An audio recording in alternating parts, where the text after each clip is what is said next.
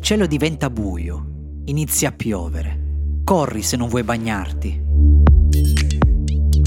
La pioggia è giunta e ha portato con sé quel suo senso di purezza che la caratterizza. Purificarsi significa liberare il corpo da una o più sostanze dal valore negativo. Ma possiamo veramente definirci impuri? Abbiamo il diritto di definire qualcuno impuro? E se sì, quale metodo bisogna adottare? Secondo i saggi della montagna, ognuno di noi ha in sé una parte di universo ognuno a sua volta decide liberamente quale parte o quale parti di universo far prevalere nel privato o nel rapporto con gli altri. Questa libertà di scelta è poi influenzata da quello che abbiamo vissuto nelle esperienze passate e che in contemporanea viviamo in mondi paralleli.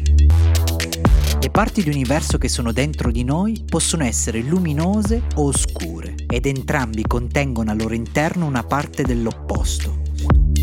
Quindi, se prendiamo una sfera luminosa, essa contiene al suo interno una piccola parte di oscurità. Dal canto suo, anche la sfera oscura contiene delle piccole zone di chiarore. Il mondo sconosciuto e i mondi sconosciuti si fondano seguendo questo equilibrio perenne tra luminosità e oscurità. Se neghi questo equilibrio, non farai altro che negare la tua vera essenza. Non bisogna fare del male o essere di impatto negativo verso gli altri. Il segreto è piuttosto essere coscienti della nostra natura. Il segreto è piuttosto essere coscienti della nostra natura. Ma attento a non mollare la presa o l'oscurità prenderà il sopravvento.